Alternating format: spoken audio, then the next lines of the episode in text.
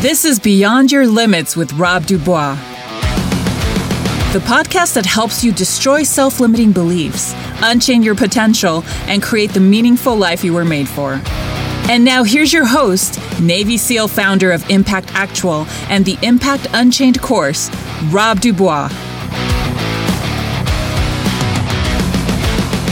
In 2013, I was working as a program manager within the DoD contracting world as we talked about on previous episodes, especially the one about select your path last week, I was doing the best I could to follow my shoulds. I thought that if you're a SEAL and you retire in 2006, and it's the height of the GWOT and everything's going spicy in Iraq and a little bit in Afghanistan, then you go to a defense contractor and you become a contractor. And then when you become a contractor for a while, you become a program manager over other contractors. And eventually, you become an executive within the company that you were a program manager and a contractor for. I had a crisis, spiritual, emotional crisis that put me in bed for a couple of days. I thought it was a, a, a, physical malady. I thought I was sick and had a flu or something, but the, the physical symptoms didn't didn't actually measure up to a full being sick. It turned out it was a crushing on my soul, and I I lay there thinking I was dying. It felt like uh, the end of everything. And I didn't know at the time, but it came clear uh, as I processed it that I was on the wrong path. I had selected the wrong path based on the shoulds that I'd been told. If you're a SEAL, you become a contractor, either triple canopy or Blackwater, sling and lead, or you be an intel analyst, counterterrorism analyst in in, uh, in DC. So I took the latter and uh, and spent several years trying to be good at it, trying to, I mean, I'm good at it. I can do it professionally. We'll talk about that today. But I didn't do it in my in my makeup. Uh, what I'm, I'm not designed for that. I didn't love it. I loved being a SEAL. I was I followed that path and, and did that. But then after that, I didn't. The, the shoulds were not appropriate for me, which is where Impact Actual came out of.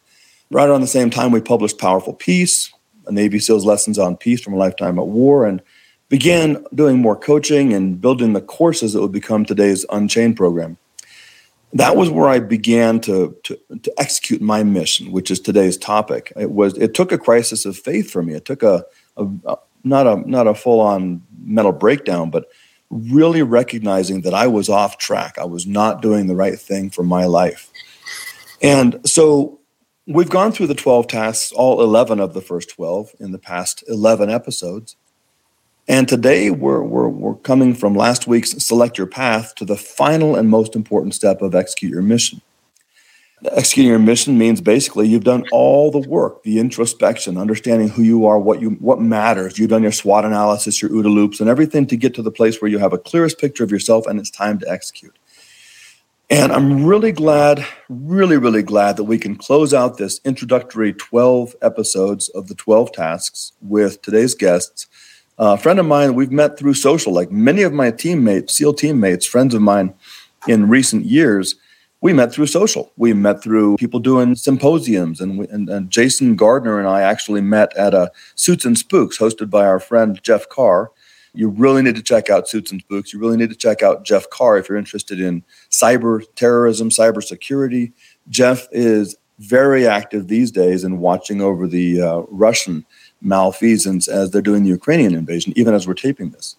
So back to the guest, back to execute your mission. Jason and I, uh, here's a fun little side effect, uh, side story. We we were supposed to be attending and doing a panel at some point, but actually were slipped into a role of replacing Stan McChrystal, who had a issue going on that week and couldn't show up for the event. So uh, we became Stan McChrystal for a day and continued the program, helped Jeff have a great Suits and Spooks event, and and, and moved on. But I was really glad to watch Jason from that point forward. As I mentioned, the SEAL Master Chief, retired combat uh, SEAL, 30 years of experience in the teams, now working with Jocko Willink and Echelon Front, doing leadership consulting. Uh, a guy you also need to follow up. And at, at, the end of this episode today, we'll talk about how to reach him and how to uh, get the goodness that comes from the leadership consulting from Echelon and Jason. But one of the most amazing things to me about this guy's path is that his execute your mission didn't stop at the team's ending and it didn't stop at uh, going into another line of business that uses all that experience to help professionals. It's it's uh, we'll talk about it or I'll invite you to talk about it today Jason is the is the homesteading about getting into the responsibility, the, the mission of leading your family and, and doing something that's completely off the grid, literally, as far as normal paths go, normal shoulds. The Rob becomes a SEAL, then he becomes a defense contractor, then he becomes a program manager, then he instead heads for the executive roles and realizes it's going to kill him. So, Jason, welcome aboard. Thanks for having me, Rob.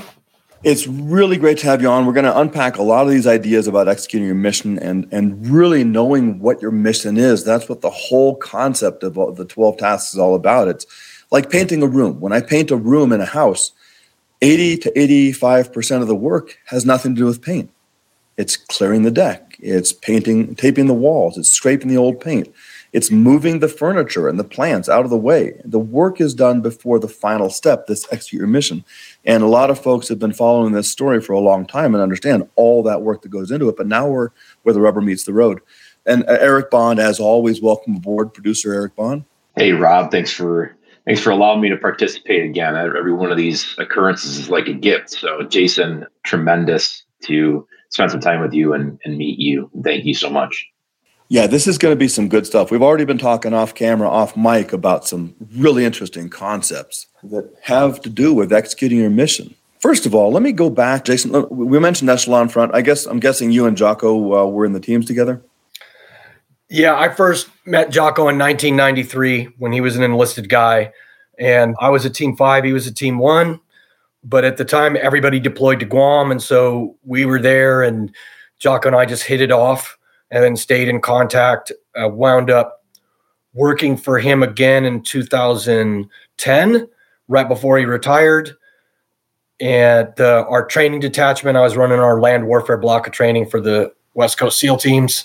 Jocko was the the officer in charge of training detachment.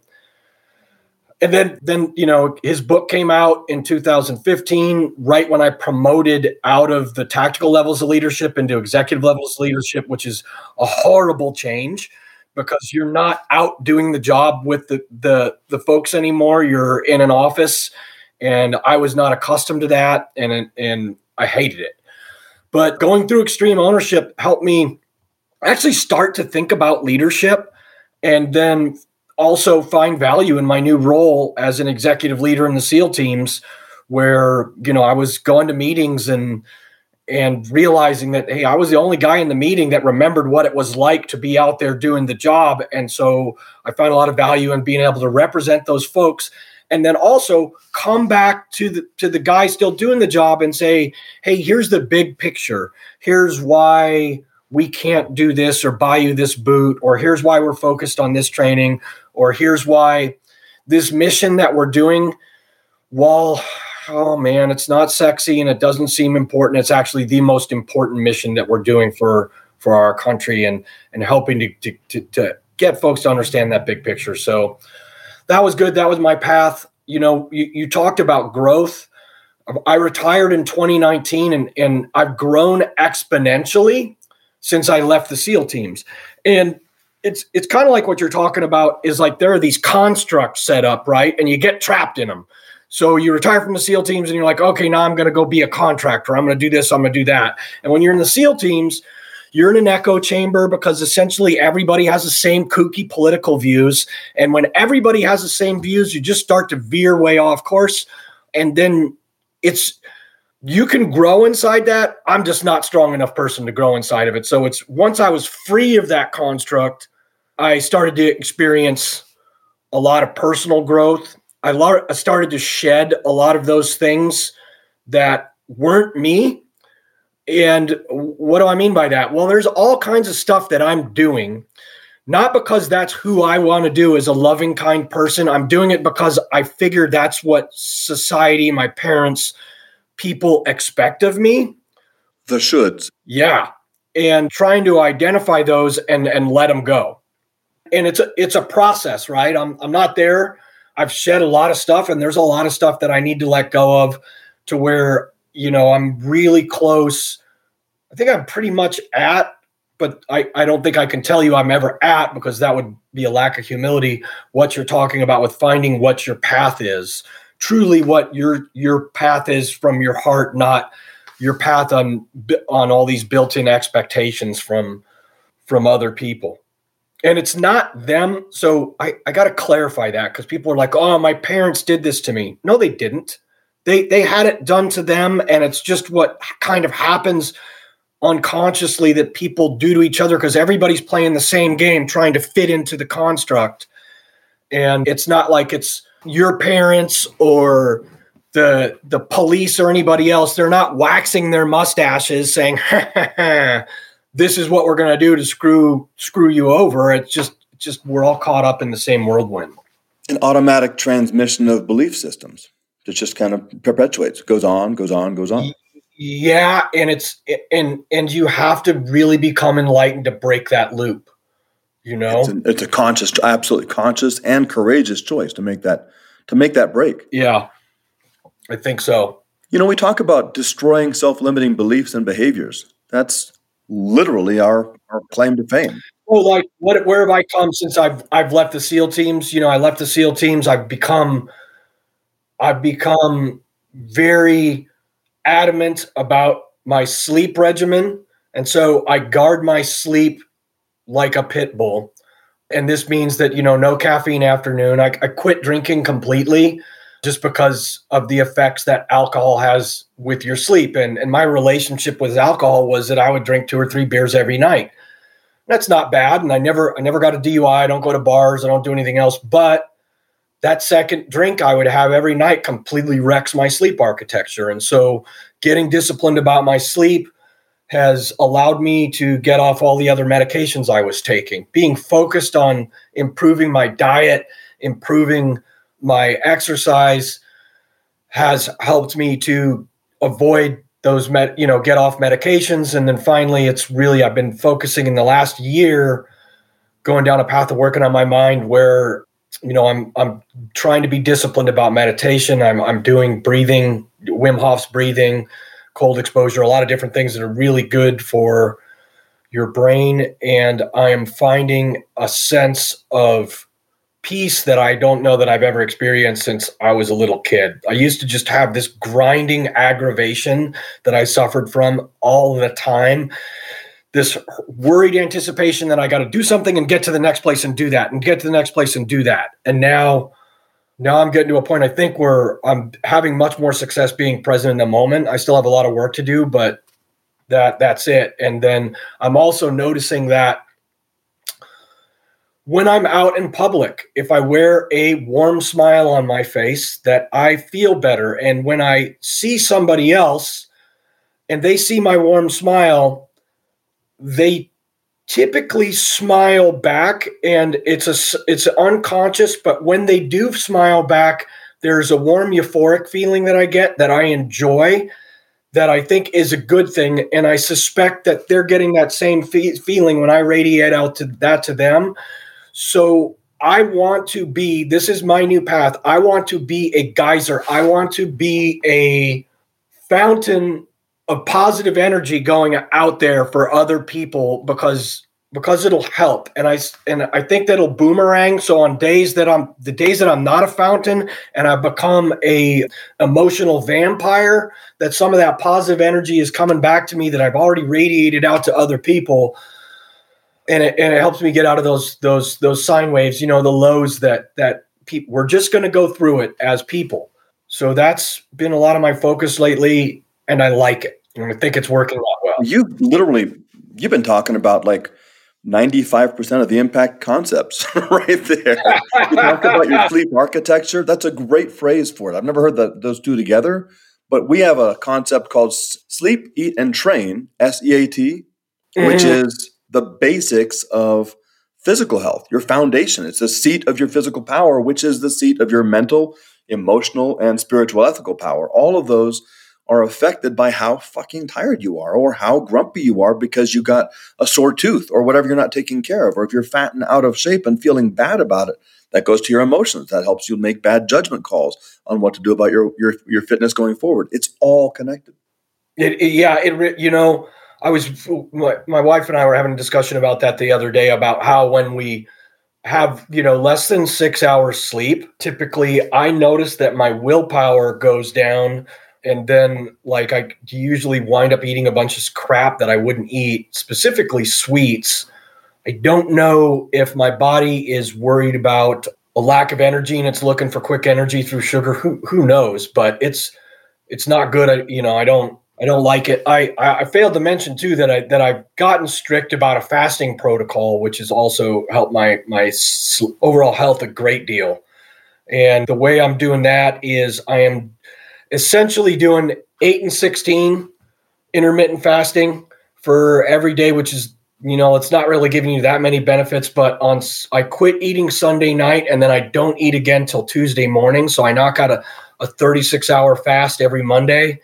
Uh, the reason I chose Mondays is because eating is a very social event for people, and I'm I'm just not going to go over to someone's house for dinner and sit there and not eat because I'm, I'm look at me I'm fasting, you know. Right. So Mondays are a light day. Usually, you're not doing anything with other people on Mondays, so that's that's when I chose to do it. But that's been really really helpful for my overall health and well being and, and all of it. Jason, you actually you just mentioned something that I just started doing on Monday is the 16 to 8 ratio fasting. And a lot of it is it's all upstairs. Like it's not, you know, because you're when when your stomach's grumbling, when you're normally hungry, you're not actually hungry. You're bored at that point in time. You're you're, you're exactly right. You're bored, which is really what it is. And I, have enjoyed it just the four days being into it. And I, you said something a few minutes ago that I want to go back, which is, I guess, kind of t- gave me pause for a minute. So, being somebody that was in the SEAL teams for as long as you have, obviously, Rob, I'm the oddball here in the conversation that that wasn't in the SEAL teams, and I always look at at you guys from kind of a stronger mental. I hate to say mental toughness because like mental toughness isn't like a thing. It's like a to me, it's like made up whatever grit. Like I can't define that it's amazing to me that you're continuing to still, even though I would think from the outside that your level of mental resilience is higher than the average bear. That's something that you're still continuing to improve and to work on. And that's kind of made me think a little bit. It's like, wow, it's I don't know. Is it is it more so because you're out of the teams and it's just a different way of adjusting to life? Like, talk through that a little bit, maybe. Hey, so I'm going to be a little bit vulnerable and fairly honest with you on my observations. Like I, I went through the SEAL teams because I was insecure and I was looking to prove myself. And that's that's basically the bottom line. And there are a lot of guys that are in that same boat where they're insecure and they're like, I need to prove myself, and here's how I'm going to prove myself. Now, to that end, that, that your mental tough we very very mentally tough to that end but then not so mentally tough when it comes to like being brave enough or courageous enough to stand up against a peer group or something like that. So there's a lot of you know it, everything is like the rubik's cube. And i'm holding up a rubik's cube right now for because this is going to just be audible but there's so many different facets to everything. And so the not quitting going through so our selection course is one facet of the me- mental toughness. And so I think I was a solid color on that, but I'm not solid on the other ones.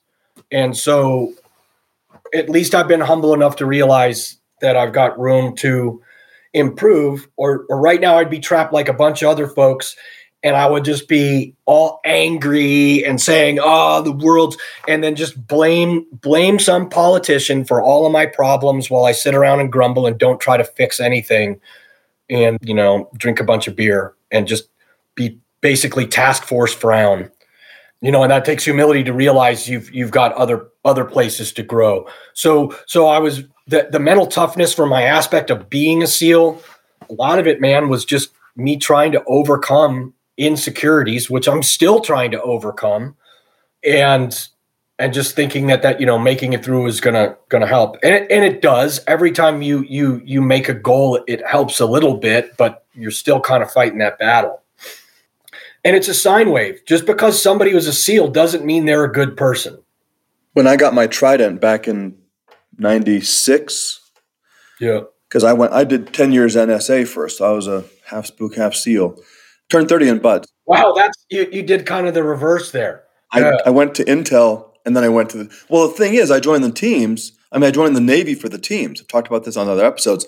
Yeah. I didn't know what I wanted to be when I grew up. So I went to the three recruiters Air Force, Army, and I'm sorry, Marines, Army, and Navy, and said, I had one criterion. I said, Who's got the toughest commandos? That was my mm-hmm. goal. And much like you said, I, I've honestly acknowledged vulnerably that at least half of my motivation was to prove myself to myself. A, a fair half was also to improve myself for mm-hmm. not myself, for the others, for the world. It's as I understood it, that was the best way I could contribute in the world, to get the strongest I can, make a difference, and it worked. I mean, you and I have careers. We've we've done some significant things that have made the world a little bit better. We've also made some screw ups and made some mistakes that have that have sine wave, right? Positive, negative. We've mm-hmm. done some wrong things and and led to some negative consequences. But I thought, hey, I can make myself the toughest here because I want to be the toughest commando to overcome the fears of not being tough enough, of insecurity. When I got, to, I, talk, I think I talked about this on a recent episode too. I got to the Navy recruiter at MEPS, and they said, "You got to take this test, this DLAB, Defense Language Aptitude Battery." I said, "Okay, whatever." My dad was a Chinese linguist during Vietnam, so cool. He was in the army. So I said, I'll take this. And they, they said, Oh, dude, you've scored higher than we've ever seen at this station in New York. We'll give you any language you want. This is 1985. I said, Yeah. Oh, well, I want to be a, a counter Soviet guy because that's what James Bond is.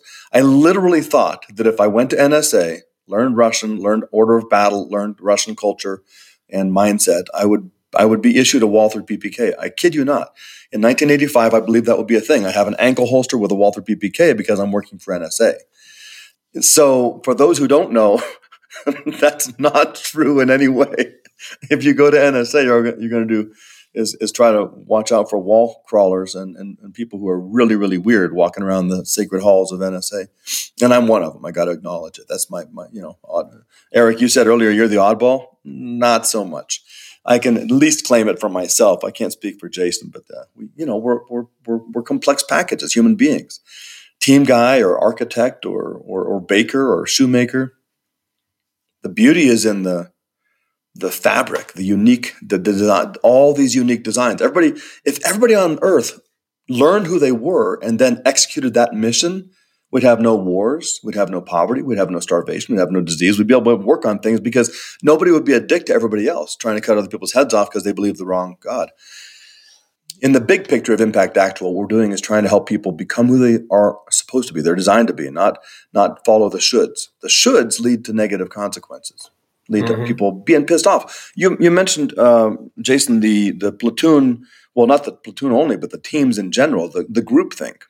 That's a that's a group think when everybody has to have the same opinion, or you're not cool. And I've been attacked by SEALs in recent years for expressing my honest beliefs about this or that or the other uh, and we're no different from any other community. There are there is the potential for the groupthink, for the what one buddy called the swarm. He said, "Don't even, don't even, don't even speak about these opinions that are unpopular among our community because the swarm. It's like a high school popularity contest. All the guys will stack on in Twitter or something else to to validate the groupthink. It's not constructive. So when you you broke away from the Navy, but with your retirement, and you began opening up your ideas about what you are and who you are and shedding, as you talked about. The process is lifelong. If you're not changing, if you're not growing, you might as well be dead because everything in life changes as it grows. Uh, we, we, I grew older. I grew many changes physically. A plant grows differently. So we're just on that path of change. And one of the things you talked about evolving as a leader as you opened your, your aperture after retirement mm-hmm. is be, that whole interface thing, being able to be the guy that does represent to the guys hey, here's the big picture. You can't see this yet because you're not at this place, but I've been put behind the veil. I can see why it's so important for us to be in this village, not shooting anybody. Our presence alone has a massive strategic effect. For example, you know, women's mm-hmm. literacy programs. Uh, Tina Dolan's a Navy friend of mine who worked with Pete Wikul, one of our bullfrogs back in the day. Bullfrog, for everybody else, is the senior SEAL in the Navy on active duty at any one time. Pete followed a very unusual path. When I went to his retirement luncheon, I said, What are you going to do? I figured he was going to go off to Blackwater because who doesn't, right? And this was, mm-hmm. I forget, 2008, 2000, whatever. And he said, I'm going to go to New Hampshire and study music. And I said, Oh, dude, that's cool. That is your own path. Select your path and execute your mission. but you've you've you've evolved, and and every every phase of life is an evolution. I mean, you probably evolve on a daily basis with your kids, right? With Iris around the mm-hmm. house, trying to learn the next thing, fixing the ch- the school yeah the schoolhouse, right? You talk mm-hmm. about that a little bit. Your your lifestyle now outside of the echelon, outside of the professional. What did that life look like? It's amazing. So when we do sniper training on the West Coast, and there's a real remote ranch that we conduct the training on twice a year. It's called the, the package is called Rural Sniper, and it's not it's a it's an advanced block of training for all the West Coast SEALs. And I was running the training or uh, the sniper program for the West Coast SEAL teams, the the training program for from 2003 to 2005. And so I was coming up on that trip every trip, and that's where I met Iris. She was a wrangler on this ranch that we contract to, to use for training. They don't run the training; they're just a venue we just use the terrain around the ranch to, to run our own training and then they you know they feed us and so i fell in love with her you know convinced her to marry me and she's like when she's coming down to san diego she's like hey i'm bringing my horses and i am not keeping my horses in a stables. They're, we're going to live somewhere where i can look out the kitchen window and see the horses. So that pushed us out to east county san diego. Initially when she first came down we lived together in a one bedroom apartment. But then, you know, six months later, I deployed and she went back up and worked worked on the ranch, came back, and then we found an eight acre place out in El Cajon to rent that we could have the horses at and start gardening and stuff like that. And then later, when the market collapsed in 20, 2008, we were able to buy an 18 acre place a little further east where Iris then started uh, uh, a, a, a community supported agriculture, so an organic farm and I was still in the SEAL teams, and we started our family. Then we had our horses, and she started this farm business. And so I would, I went to when I deployed to Afghanistan. Is right when we bought the place. I spent the whole deployment planning out this big garden and all the irrigation for it. It built 37 raised beds, and these raised beds were like 30, 40 yards long. That was the foundation for for the business. Came back and did that. That helped me work through all that outside that labor, working with the earth and being in nature really helped me because that was an intense deployment to Afghanistan, and and I was really str- I was struggling with a lot of issues, you know, from just PTSD and, drinking, and and then also being addicted to Ambien, which took me a little bit to to get off of that. What I found is is that when I was out in nature, I didn't need to take a pill or drink a beer to feel at peace there was this settling is like this is this is where I belong and there wasn't this grinding anxiety that was in the back background so it was nice living out there but it was still southern california stuff still expensive it's still really crowded when you go to the stores and so we would spend our saturdays searching for places on where when i retired where we would go and we wanted to go somewhere really really rural and Iris grew up that way. I mean, she grew up in an area where she didn't even have electricity until I think she was like 14 or 15. So if you want to talk about a low maintenance spouse, Iris is it because she is just really low maintenance, e- easygoing, and, and isn't really a consumer or just care about a lot of that stuff. It's just about being outside in nature is her thing. So we found this area um, actually, and we wound up right next to that ranch where we we met, and we purchased 40 acres of raw land that uh, we wanted to build on. And in the search for a place to rent, we discovered there was nothing to rent in the area, so we wound up buying. And luckily, at the time, the real estate low prices were really low. Is this this little three acre property that we live on now? That's right next to our 40 acre property and on it was a one room schoolhouse that was the schoolhouse for the community until 1966 and then the a small cabin which was actually the cabin that the teachers lived in and so we live in the small cabin right now and the one room schoolhouse was was just about to literally fall down and we started putting money into it the first thing we did was we replaced all the windows and doors with triple pane windows and then we fixed up the kitchen and, and the little bathrooms in there. And so we've got a place to stay when when people come and our family comes and visits us because they can't, you know, we need to put them in a tent out in the yard. So they can't stay in our, you know, our little one bedroom cabin that we're in. And then several of our neighbors went to school here until 66 and one of our neighbors actually had the original bell that went in the belfry that that his father had bought at auction when they closed the schoolhouse so i fixed that up and then we just finished last fall getting the schoolhouse re-roofed and painted and and now we're almost through fixing up the inside and we started using it as an airbnb so a little bit of passive income and it's uh, really become like a little destination spot for people to Airbnb. So that that's great. Um, it's it's wonderful having these different people come from the city that want to experience the the great outdoors, and we we are in the wilderness. I mean, there we've got bears, we got moose, we've got elk, we've got turkeys, we've got whitetail deer, we've got mule deer, bobcats, ev- everything everything. And that that means that when we walk out into the wilderness, we're not at the top of the food chain.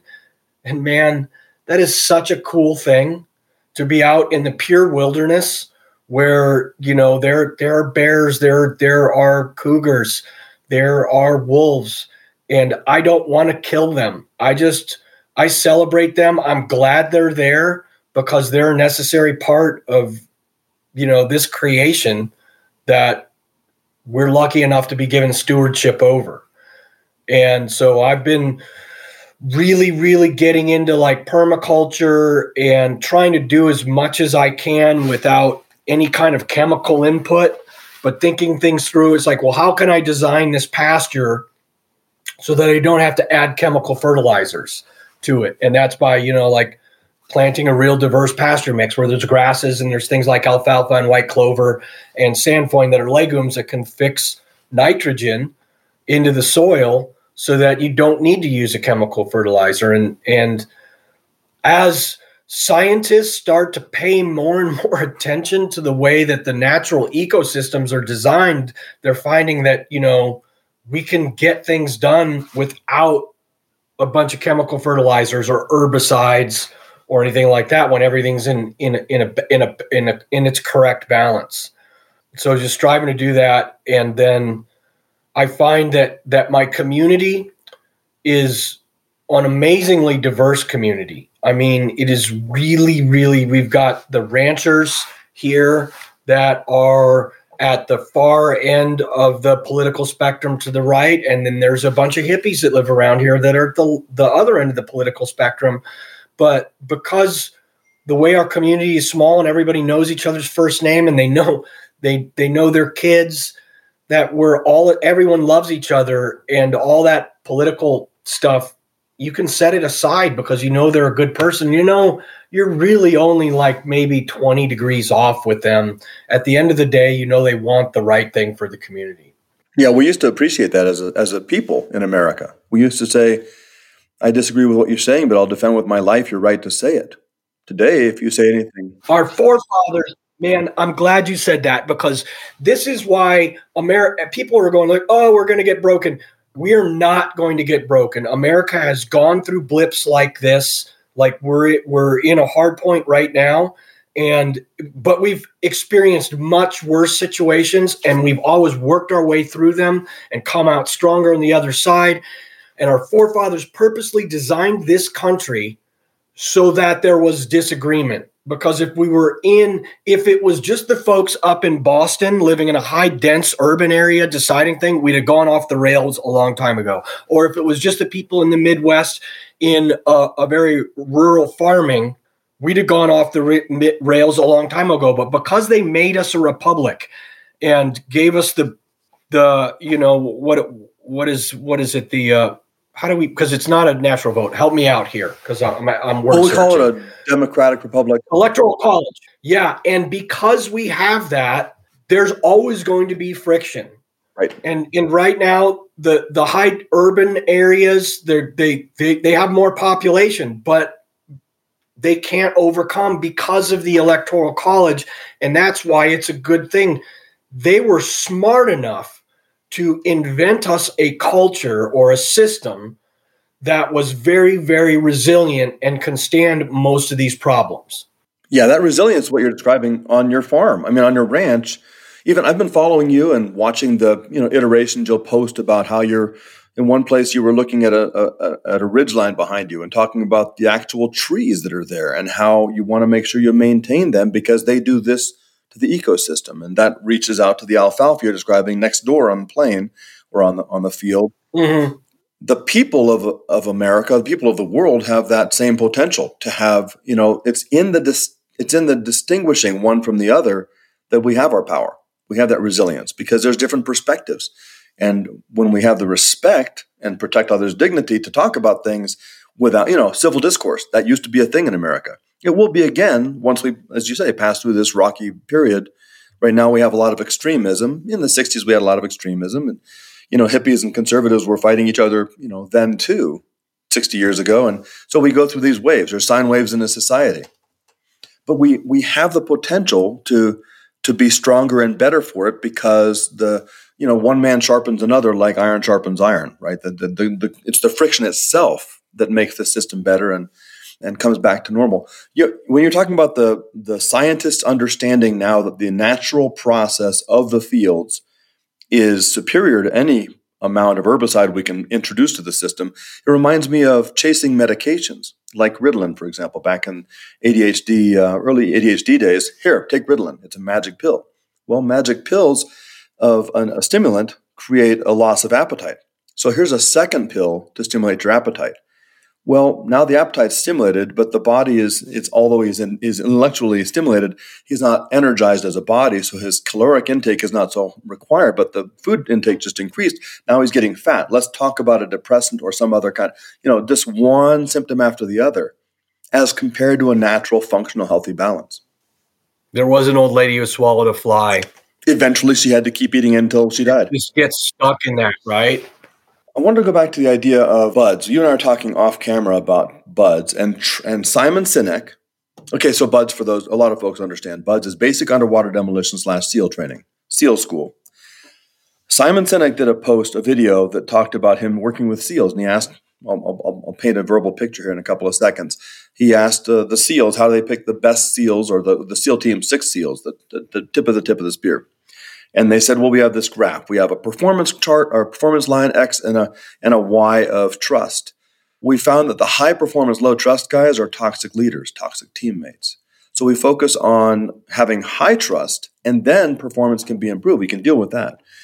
You mentioned now something I hadn't heard about before, but that in Buds, we're actually trying to do a metric on character.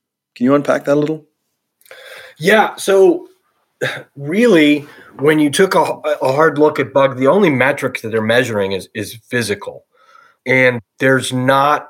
So they they've been struggling for a long time to figure out well what is a way that we can figure out what is who's going to be the best teammate because just because you're a really good physical spec good specimen you're doesn't make you a good seal and I think they came up with a 360 peer eval where everybody evaluates each other. And they've been using that as a criteria to to to hunt people from training because you know I know that both of us have worked with guys that are they're outstanding physical specimens and they're good but they're just horrible to work around and they're toxic for the um, whole team and that that impacts the effectiveness of the team overall. Absolutely. It degrades it. It's a corrosion. So the 360 evals is something that they put in place, and you know, it luckily naval special warfare because we have this culture. One, one, why we've been so successful is we're always we're always debriefing what we did. Right? You remember you you you could do a training run for immediate action drills, or you do a uh, a team exercise at a monster mash, which is like a big Friday physical training that we do, and at the end of it we always do a debrief and then your ego's gone, your rank comes off, and everybody goes, What we do wrong? And what we do good? What we do wrong? And how can we do that better? And so we're we're in this loop. It's kind of like an OODA, OODA loop that we're constantly in, and naval, that's why naval special warfare is so adaptable to being able to do it. And so we're constantly looking at how the SEAL teams are going to evolve their mission, you know, and we we we completely left the water for a long time. I know that you you were still in the SDVs, but the SEAL teams, we pretty much left the water and now they're getting back to it because the, the wars in the desert aren't uh, aren't as critical. And so yep. now now you take take what's made naval special warfare great and apply it to you as a person so you're constantly growing you're constantly going through this cycle of of a death and rebirth death and rebirth of like who was i yesterday? How can i be better tomorrow?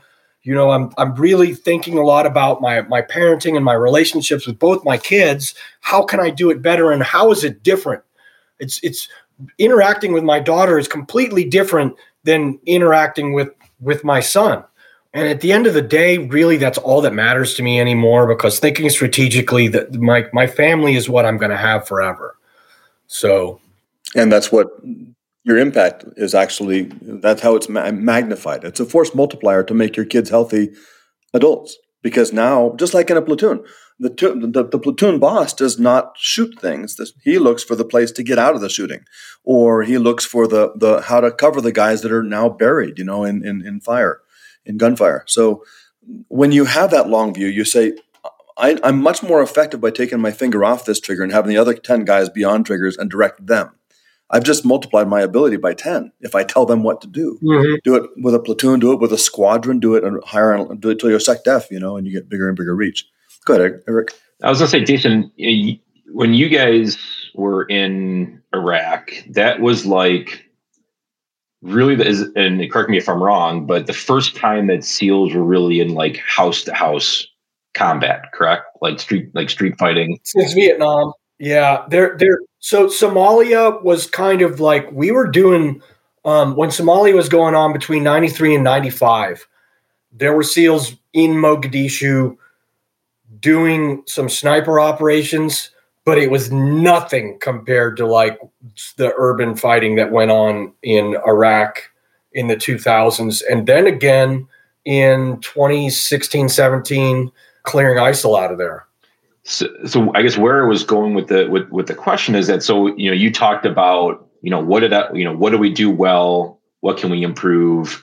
How did that that experience that, that you guys had in in the early 2000s how did what lessons and debriefs did you take from that to help seals that are later on came down the line in you know 2017 with i you know with isis and all that so it happens in real time because the enemy's always adjusting because the the battlefield is the the ultimate Dar- darwinism test right as soon as someone changed tactics then you need to realize that they've changed the tactics and adjusted to it so every time we went out on a on a mission, every time we would have a debrief. And if there was stuff that came out of that debrief, we would immediately get on the email and contact folks back in San Diego that were running training or Virginia Beach or wherever they're running the training saying, "Hey, here's what's changing in real time." So there's this this flat communication that's happening in real time because it has to. And then because of the way our training is run and it's run down at I don't want to get too wonky here, but it's important because it's run down at the 06 level. We have the ability to change it really fast.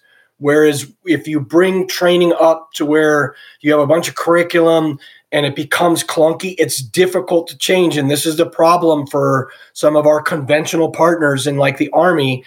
Their training, eh, they can't, they're not as agile with training their training, chain, train, changing their training as we are in the SEAL teams.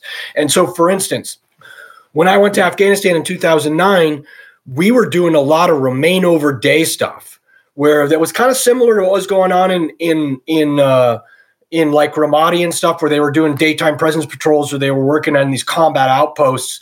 And then we got away with that and we would just work during a cycle of darkness. But we shifted back to that remain over day. But the terrain now was different in Afghanistan. And so you know, as we started doing these operations and as we're like, hey, we did this last night and that we could have done it a lot better this way, I would be feeding that stuff straight back to um, the guys running training. So, for instance, like my biggest fear out there when I'm on the battlefield is actually when when you're fighting 40 SEALs and 30 Afghan um, commandos and maybe an ODA, you've got now pushing a hundred man ground force. SEAL teams didn't do that before. We're in smaller units. Now my biggest fear is a stinking blue on blue.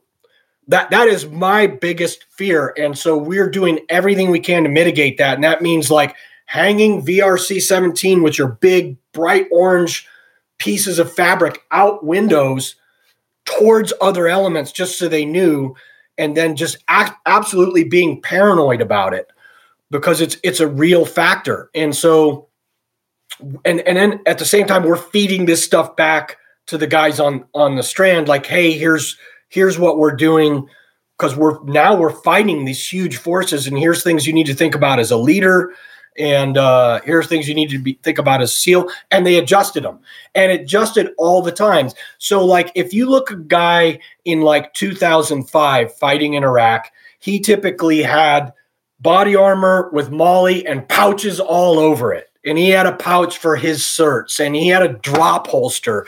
And then he had on, on his other leg, he probably had another drop thing to carry extra magazines. And he looked like a dang Ninja Turtle, right?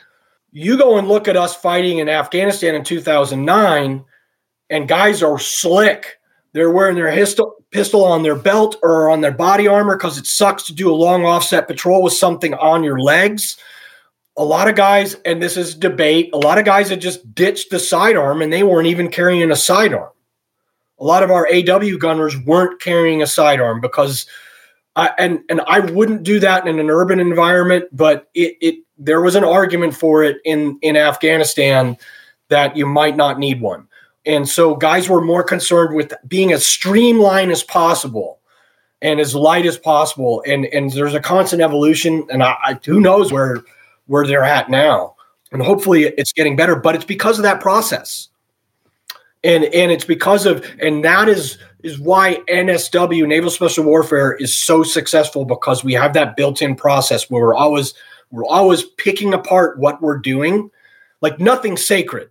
We can pick apart where we're allowed to question everything and then fix it. And then we have a system set up where it's fixed really fast and it goes back to our, our training. Lifelong learning and a process of rapid turnaround for learning so it's, it's yep. a two part thing. It's open to changing and correcting and taking the humility, the ego out of it, so you can get better at your work, and then doing it fast. I saw a meme somewhere, and it's probably a quote where it said, "I'm okay with questions I can't answer. I'm not okay with questions I can't ask." Yes, love that. This is, I mean, you've talked about execute your mission across the whole spectrum today in the teams, why you went to the teams, in the homesteading how you're being a parent and a, and a partner. You know, this is this is this is magic. This is pure gold. And you're also, of course, doing the same evolutionary, rapid learning, rapid communication of it with Echelon, with Echelon Front. Mm-hmm. How do the listeners? How do they get you? How do they reach you? How do they get some of the goodness that's coming? How do they can tap into you and what you and Jocko are doing with Echelon?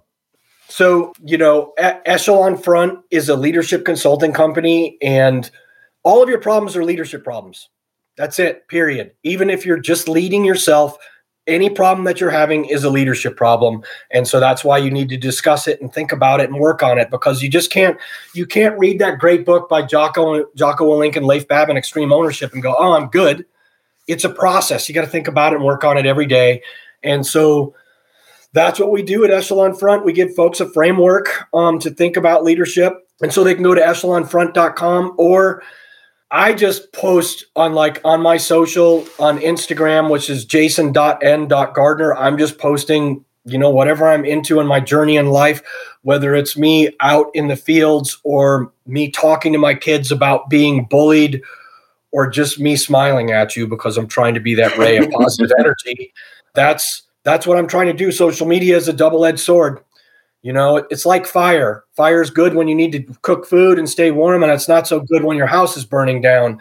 But it is an amazing, it, it, it, it has amazing potential to spread positivity around the world so long as you're disciplined on how you use it like any tool it can be exactly. an amazing tool for growth and an amazing tool to meet other really really cool people like basically how, how Rob and I we, we communicate via Instagram most of the time. Yep. And we're always looking at each other's posts and stuff like that. So it's fantastic. And open to learning. Always open to learning because we're never done. We can't be. This is this is the perfect capstone, perfect capstone for the 12 tasks. I couldn't ask for better, brother. This is amazing. Hey, well, I'm humbled that you asked me to be a part of it. So true honor, bringing you here, and no no bullshit, no stroking, and like, oh, thank you for your service stuff, which is not not a bad thing. I mean, thank you for everybody who says thank you for your service, but we know that the depth of the meaning of that is what the cost is, the sacrifice. It's it's it's true true gold you're pouring into people's ears and minds here because of the hard fought le- nature of those lessons. I'm going to leave it there, with, and I'm going to emphasize Gardner jason.n.gardner with a D, right? Because people might not get the. Yeah, G A R D N E R. Perfect, perfect. That's how you find him on Insta. That's how you'll find him at echelonfront.com. And again, priceless stuff. Thank you so much, brother, for coming on. Awesome. Thank you. Eric, as always, thank you for making this so much better. It's texture, man. We're, we're bringing some really good conversations to the people, and, and I know folks are going to appreciate it. Yeah, just you know, as always, I'm blessed, grateful to be a part of this and just to be a fly on the wall. And Jason, thank you so much. And just that last piece that you know, I walked away with every you know, every problem you have is a leadership problem, starting with how you lead yourself. And I wrote it down. I mean, what a what a great nugget that was. And you know, I, am I'm, I'm a better person today for sitting here, and and I, I truly thank you for that. Thanks, Eric. We will steal that with attribution. Have an awesome day, guys. This is fantastic. And to the listener, thank you so much for tuning in. I know you got a lot out of this. I mean, we we may have to have a sequel because there's so much that just barely began to get scratched. And thank you for being here with us through the 12 tasks of the high impact system. You've heard them all. Go back and check out the ones you haven't and and listen, pay attention, take your own notes and become better from it. Next week we'll dive right back in with another episode and have a groovy day. We'll see you soon. Thanks for joining us on Beyond Your Limits with Rob Dubois, the podcast that helps you destroy self limiting beliefs, unchain your potential, and create the meaningful life you were made for. For more information about Impact Actual and the Impact Unchained course, visit impactactual.com. And be sure to subscribe on Apple iTunes or wherever you like to listen so you'll never miss a show. We'll see you next time on Beyond Your Limits with Rob Dubois.